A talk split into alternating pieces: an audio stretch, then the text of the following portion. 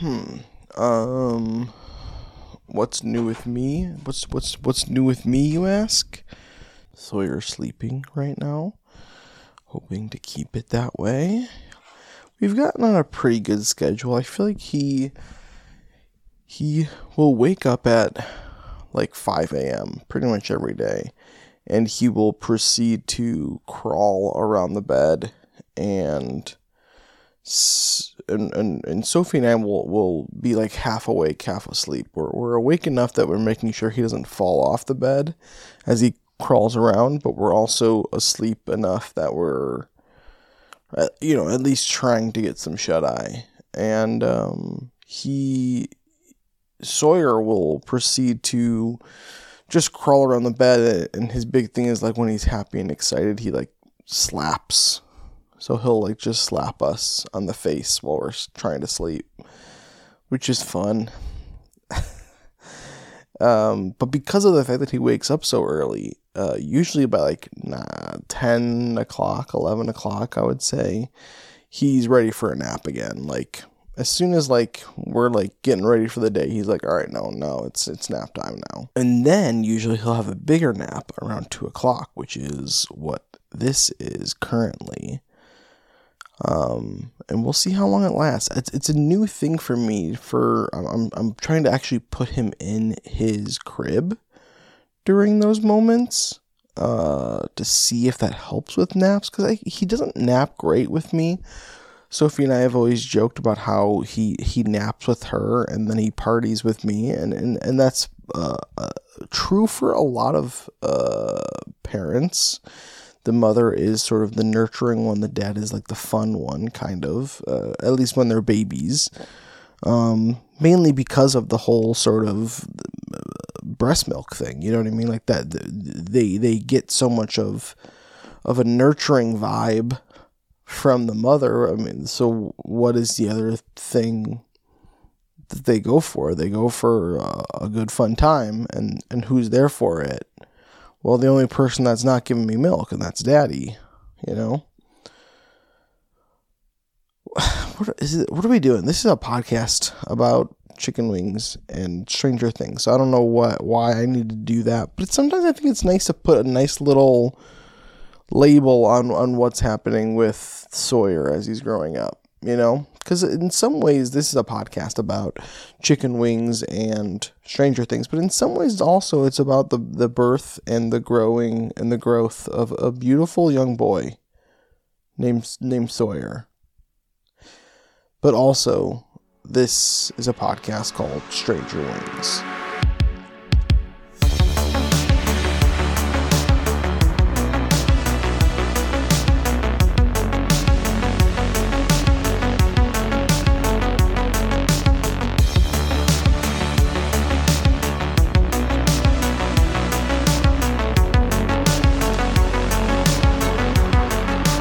Hello, and welcome back to another episode of Stranger Wings, a podcast where we not only deep dive into the world of Netflix's television series Stranger Things, but we also ask ourselves, how do we like our chicken wings? Now, every two weeks or so, I hope to be taking you on a flight of discovery, and together, we will dive into the Stranger Things canon, uncovering and dissecting all that its lore has to offer. We'll read the books, the comics, watch and read the inspirations, and hopefully much, much more. And all the while, we'll be eating chicken wings. And, and, and you might be wondering, when are you going to get back to eating chicken wings? Well, good news.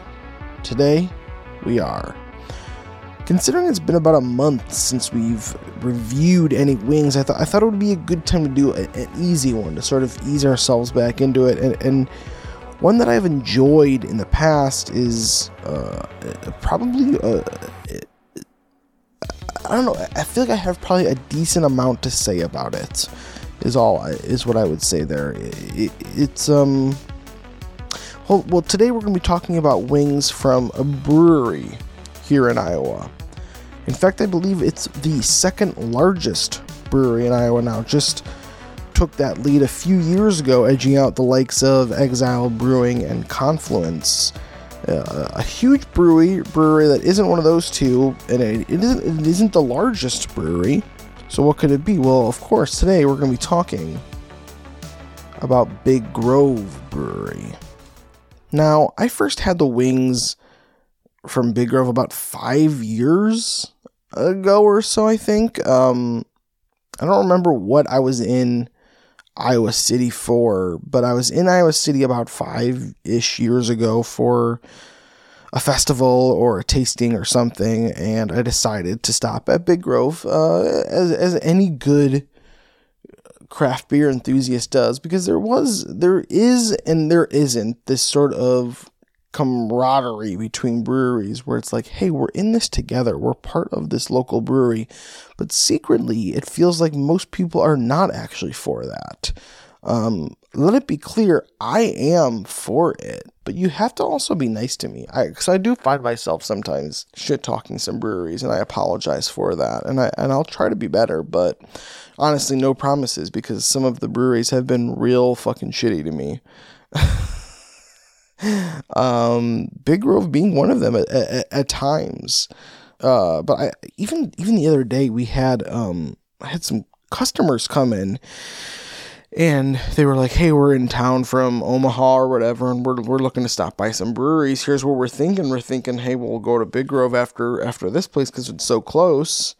and then we are also thinking about going to Barntown, and it's tough to be like, well, here's what I would say. But my response to them was, and they're like, because we had been talking for a while, and they're like, we respect your opinion. Like, what honestly, what do you think about Big Grove? Like, we wanna, we wanna know. And so I, I, I did kind of give them my, my rundown, my rundown on them, and and my rundown is, I, I, I think I am, I'm, I'm quite negative, but I think overall I'm positive. You know what I mean? I have a lot of crit- criticisms, but I, I I think at the end of the day I come around to being like this is a positive thing. My my argument to these these customers that came in was and this is very insider baseball stuff, so I apologize if this is super boring. This is going to be maybe a brewery heavy episode, but um very specific to my own life and my own career but uh, so yeah, these people came in and they said, you know, blah blah blah blah blah blah blah blah blah blah blah.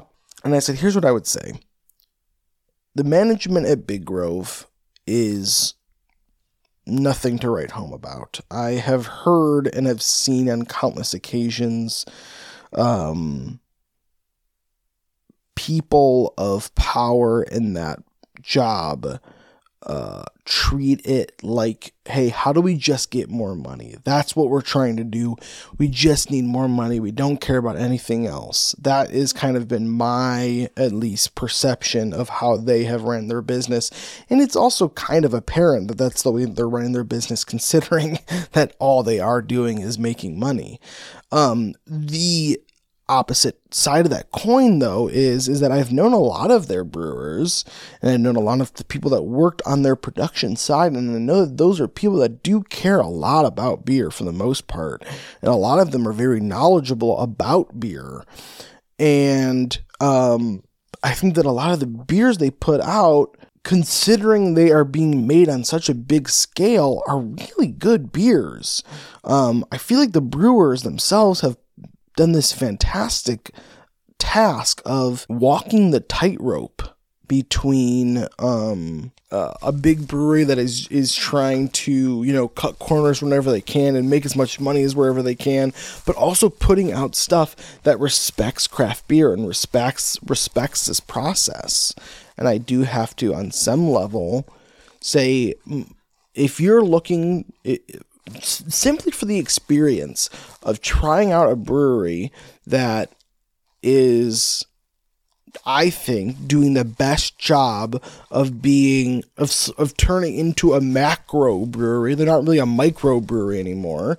They're slowly turning into a macro brewery, yet still holding a little bit of that micro brewery energy. You know, I think they do a good job of, of, of holding on to some of that. And granted, will that go away in another few years? I would say absolutely, yes. That has been the way that almost any of these microbreweries have become. I mean, we look at things like Sierra Nevada and Flat Tire and and and and and and and and, and all of these other places that I can't think of off the top of my head. And when I mean Flat Tire, I mean uh, what is a place called? Flat Tire is New Belgium. That's what I'm thinking of. And uh, eh, when we think of those places, we think of places that have have struggled. You know. Anyway, the the first time I had their wings, let me see. Um, yeah, five years ago, I was probably in town for a festival. I visited them, despite the weird feelings of that. I, I shouldn't have gone into that whole diatribe. I'll edit it out, probably, maybe. I don't know. Um, but uh, I feel like I had heard that their wings were good before, and and if I remember correctly, they even had like neon signs that pointed out they had wings there. So it, it, was a thing, I feel like. And I was impressed by the wings. I, I was impressed by the flavor. I was there was a crispiness to them, and, and, and it was wings from a brewery. You know, you don't you don't usually get that great of food at breweries. You know, there's so much so much work is put into the beer and then once you're drinking let's be honest you're happy to be eating almost anything you know what i mean that's the, one of the magics about alcohol. They don't tell you, they don't want you to know this, but it does make food taste better sometimes. Not always, but but sometimes. Um, but they, I I had the wings there, and they and they were good, and I, and I feel like we I, I went back there maybe a few months later, I would assume, with Sophie, and uh, I remember the wings not being quite as good that time. And I, and I really wanted the wings to impress Sophie the way that they had me, but but but they but they hadn't. Uh, I mean, Sophie is a, a wing fanatic, and so when she likes wings, she she really likes wings.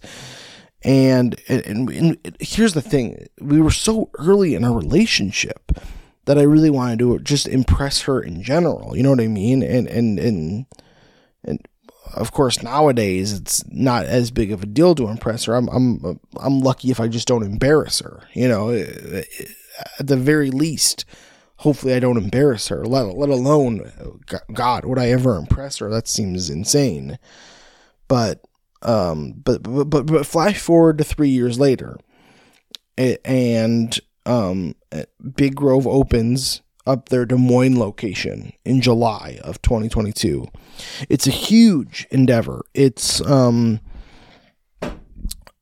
they're taking over the the eastern portion of the old historic Crescent uh, the Crescent uh, uh, Chevrolet building over on Ingersoll and the and the place is huge. It's uh, like 14,000 square feet indoors and it has a 12,000 square foot patio and and it has a nice like little uh, overlooking uh, view of of downtown Des Moines sort of.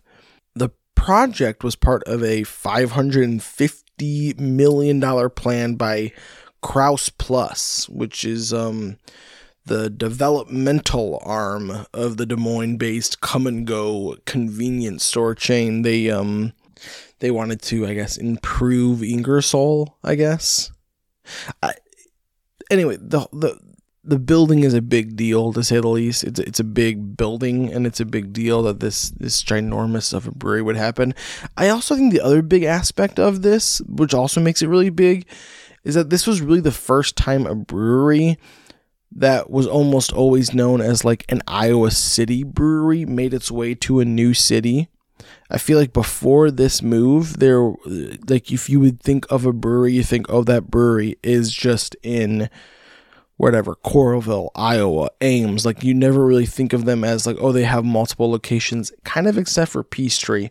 But even Peace Tree, it was like Des Moines, their like big city one, and then they have two like small city ones. You know what I mean? Like they had one in Knoxville, and I think uh, one in Grinnell. Eh, which both are like super small towns.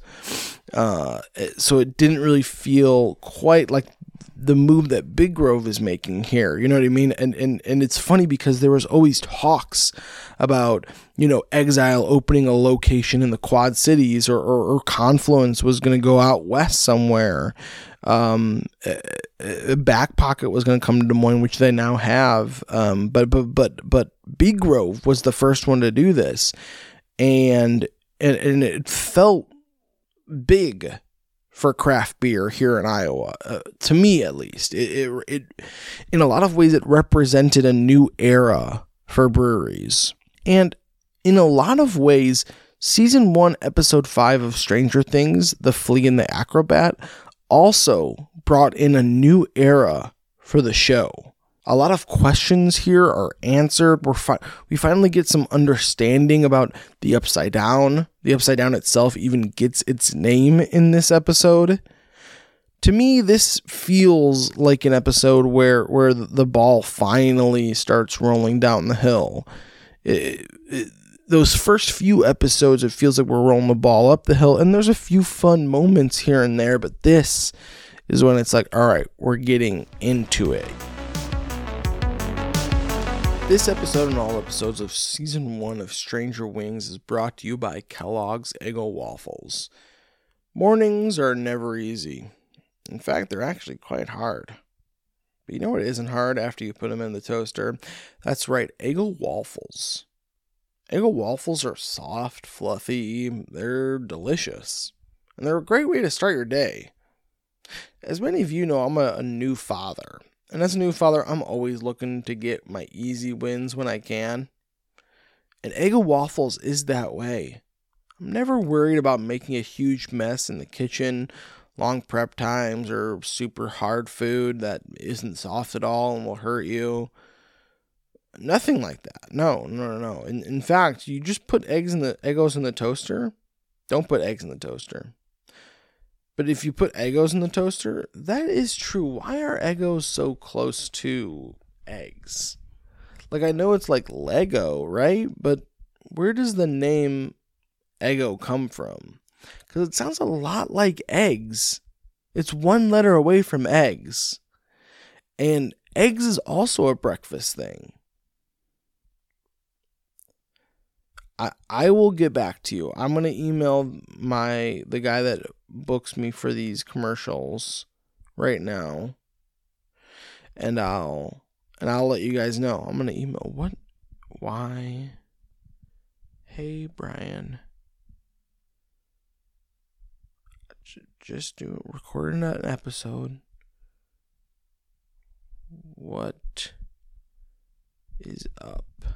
I was just wondering why you called why you called it Eggo Why you called Eggo when so close to eggs?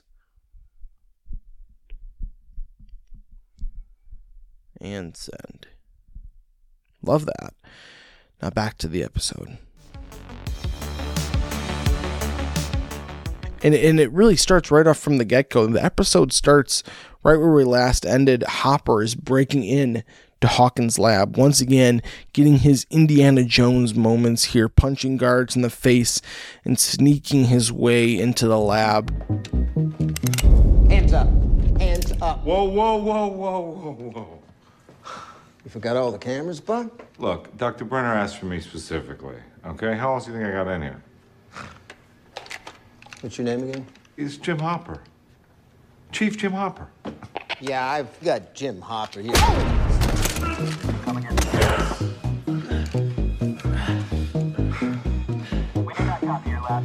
Hey. Can I borrow this one?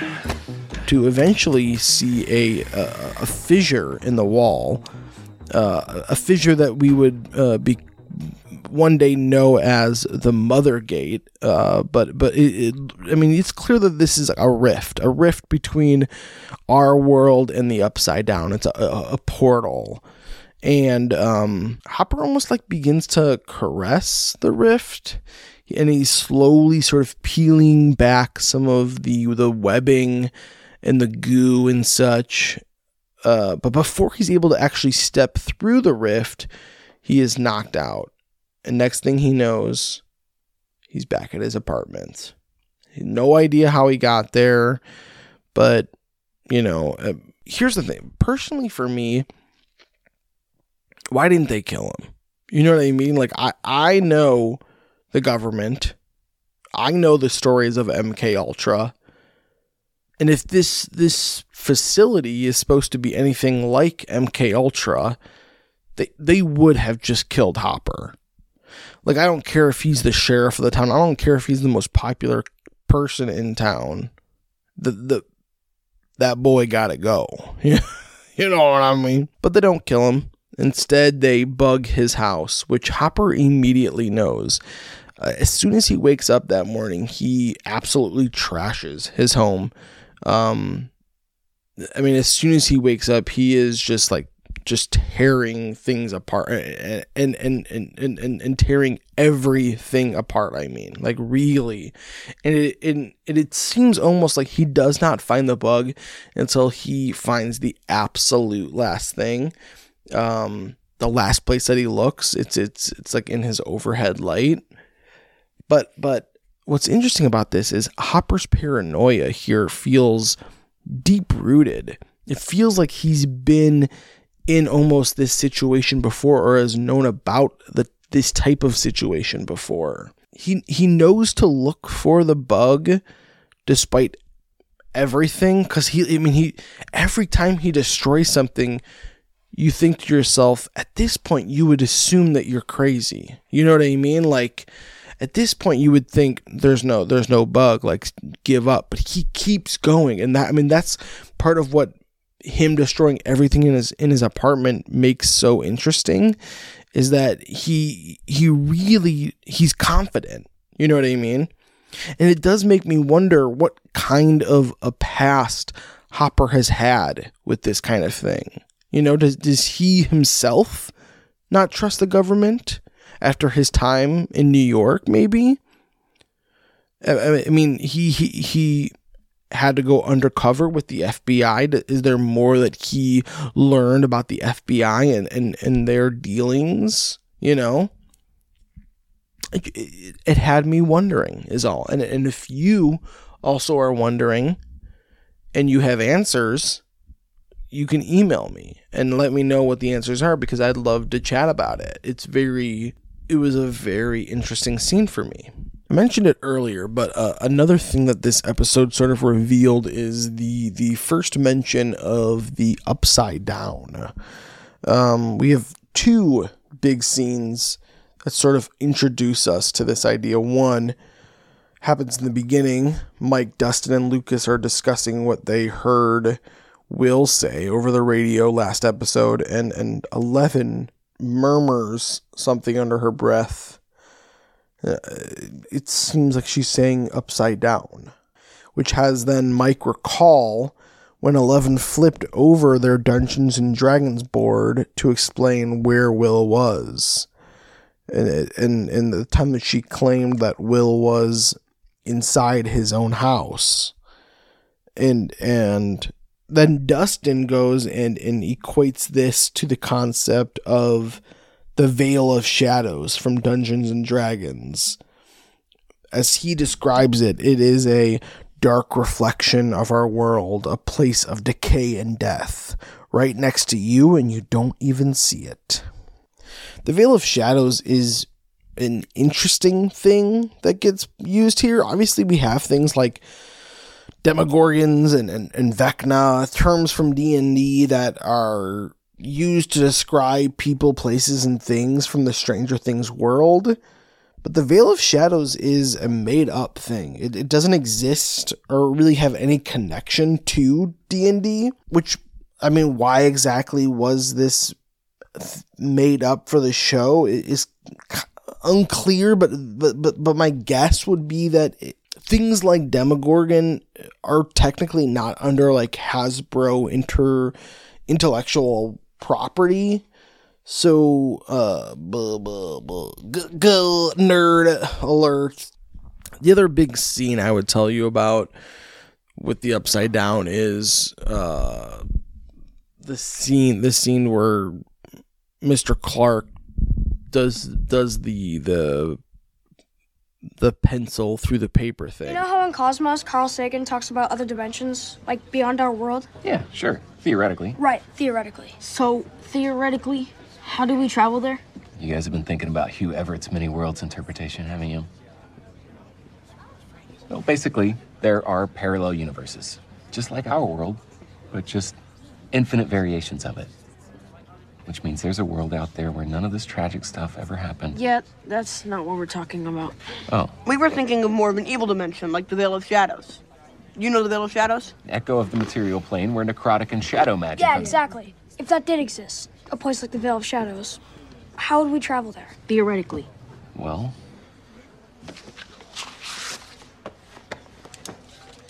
picture an acrobat standing on a tightrope.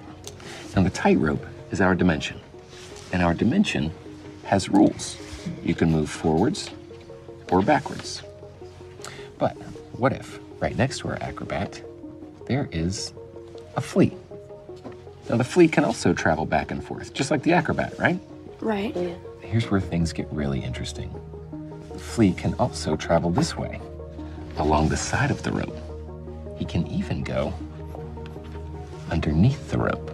Upside down. Exactly. But we're not the flea, we're the acrobat. In this metaphor, yes, we're the acrobat. So, we can't go upside down? No. Well, is there any way for the acrobat to get to the upside down? Well, you'd have to create a massive amount of energy, more than humans are currently capable of creating, mind you, to open up some kind of tear in time and space. And then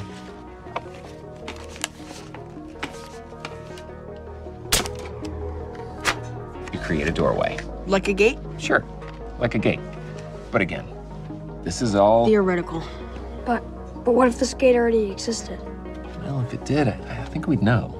It would disrupt gravity, the magnetic field, our environment. Heck, it might even swallow us up whole. Science is neat, but I'm afraid it's not very forgiving. I feel like another show also did that like a year or two later. It was a very weird sort of hive mind thing that happened. Relativity, yes, we can't break the law of relativity. We can go around it. The ship doesn't really go faster than light. What it does is it creates a dimensional gateway that allows it to jump instantaneously from one point of the universe to another light years away. How? Well, it's, it's difficult to. It's all math. Try us, Doctor. Right, well, um, using layman's terms, use a rotating magnetic field to focus a narrow beam of gravitons. These, in turn, fold space time consistent with Weyl tensor dynamics until the space time curvature becomes infinitely large and you produce a singularity. Now, a singularity. Layman's terms. Well, fuck layman's terms. Do you speak English? Um,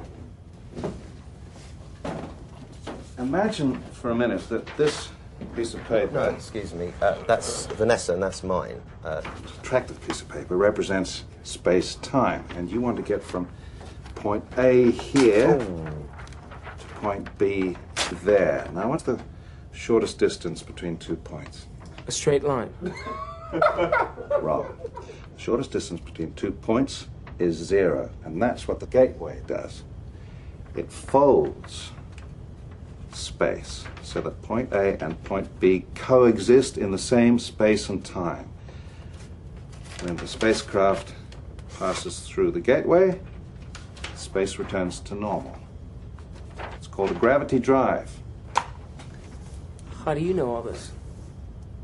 I built it. Okay, all right. What else happens in this episode? Um Jonathan and Nancy go looking for a Demogorgon. Steve comes by to apologize to Nancy, which causes um what is for for me at least for this episode my favorite uh needle drop moment. Uh and it's technically not a needle drop, but it's just Steve Harrington singing uh take those old records off the shelf. I was a total dick. You know, with your lover boy from Risky Business. Yeah, Right there. Just take those old records off the shelf. I sit and listen to mine. I just. Today's music ain't got the same soul.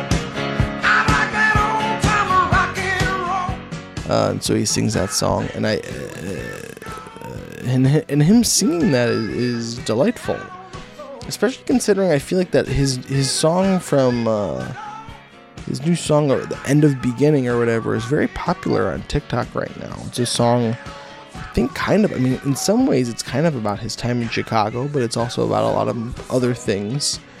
But um, uh, that's always, I think, a very fun thing to think about. That uh, that boy did go to the same college as me, and uh, did perform at uh, some of my favorite bars, Cole's.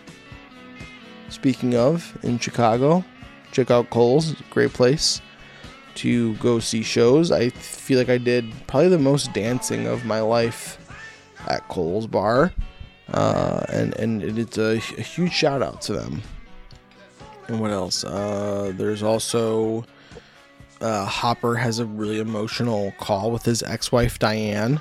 The boys have discovered that they can use their compasses to almost point them towards where a portal or rift might be.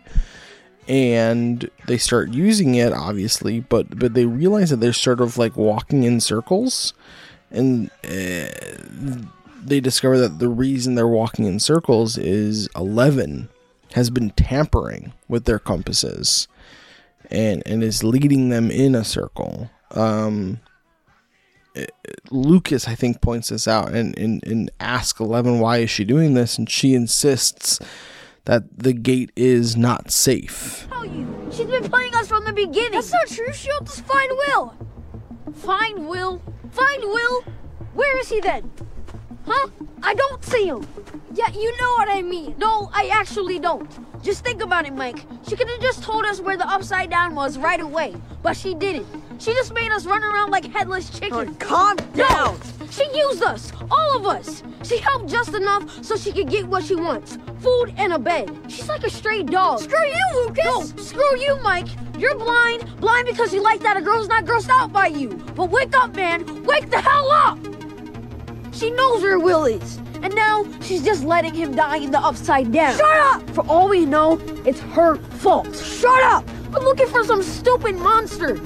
But did you ever stop to think that maybe she's the monster?